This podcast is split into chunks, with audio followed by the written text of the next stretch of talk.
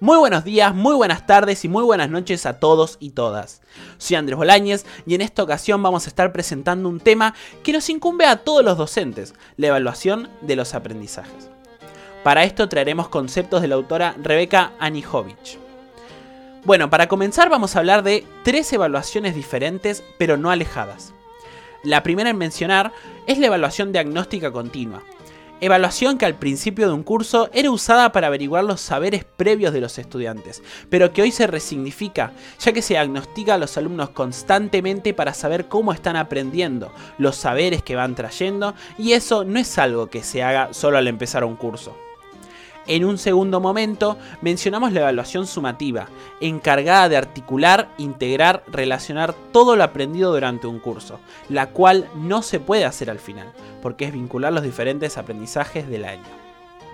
La tercera en mencionar es la evaluación formativa, la cual se encarga de evaluar los procesos de enseñanza para que el docente pueda mejorar o cambiar sus propuestas, sino también para que el docente pueda ajustar sus propios procesos, reconozca sus fortalezas y debilidades, pueda reconocer cómo va aprendiendo, sus dificultades y cómo resolverlas.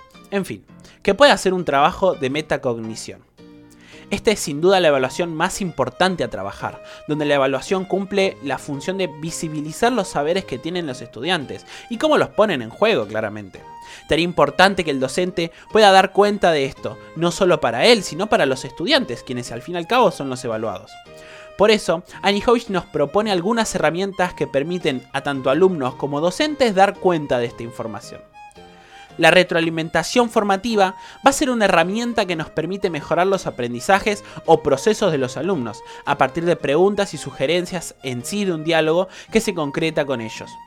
Un diálogo donde el docente pregunta, sugiere y el alumno recibe y actúa frente a esto. Tiene que impactar en el alumno y en la mejora de sus aprendizajes para generar su deseo por esto. La idea de la retroalimentación formativa no es el diálogo genérico en donde se le dice al estudiante que hizo muy bien su trabajo y listo. No, sino que este diálogo va a tener un objetivo. O si se quiere, podemos decir un foco. Desde dónde partir. ¿Qué hizo bien el alumno? ¿En qué se equivocó? ¿Cómo puede mejorar? El docente responde estas preguntas en el diálogo y el alumno tiene que recibir y dar cuenta de estas cuestiones. Otra herramienta que nos sirve para dar cuenta de esto que venimos hablando, de que los saberes sean aprendidos y trabajados de manera efectiva para el alumno y que pueda dar cuenta de estos procesos, es la idea de que los criterios de evaluación sean claros y para todos. Es condición que el alumno sepa que estamos observando de su, su producción, en dónde va a estar el foco, a dónde tiene que llegar, cuál es la meta de aprendizaje. Se necesita que estos criterios sean de público conocimiento para que los alumnos puedan autoevaluarse y prácticas de evaluación entre pares. Para hacer esto se necesitan criterios, saber desde dónde el alumno fue evaluado y pueda reconocer fortalezas y debilidades, y justamente el porqué de estas. También otra herramienta que ayuda a los docentes, pero sobre todo a los alumnos a reconocer sus procesos de aprendizaje, son las rúbricas o listas de cotejo, donde se pueden identificar los criterios a evaluar, los niveles de calidad a tener en cuenta, a partir de descriptores de las producciones y desempeño de los estudiantes. Además de esto están los portafolios, que nos permiten tener un registro de las diferentes producciones de los estudiantes, dando visibilidad al proceso que se observa en cada uno de estos y los cambios entre el principio y final de la cursada.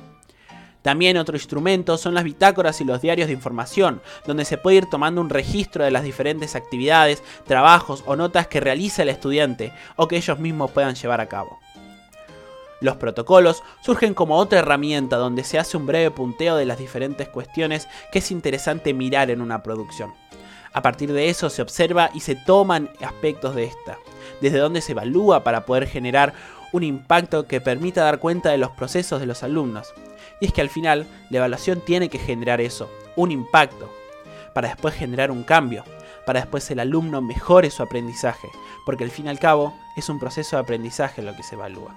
Mi nombre es Andrés Bolañez y muchas gracias por escuchar.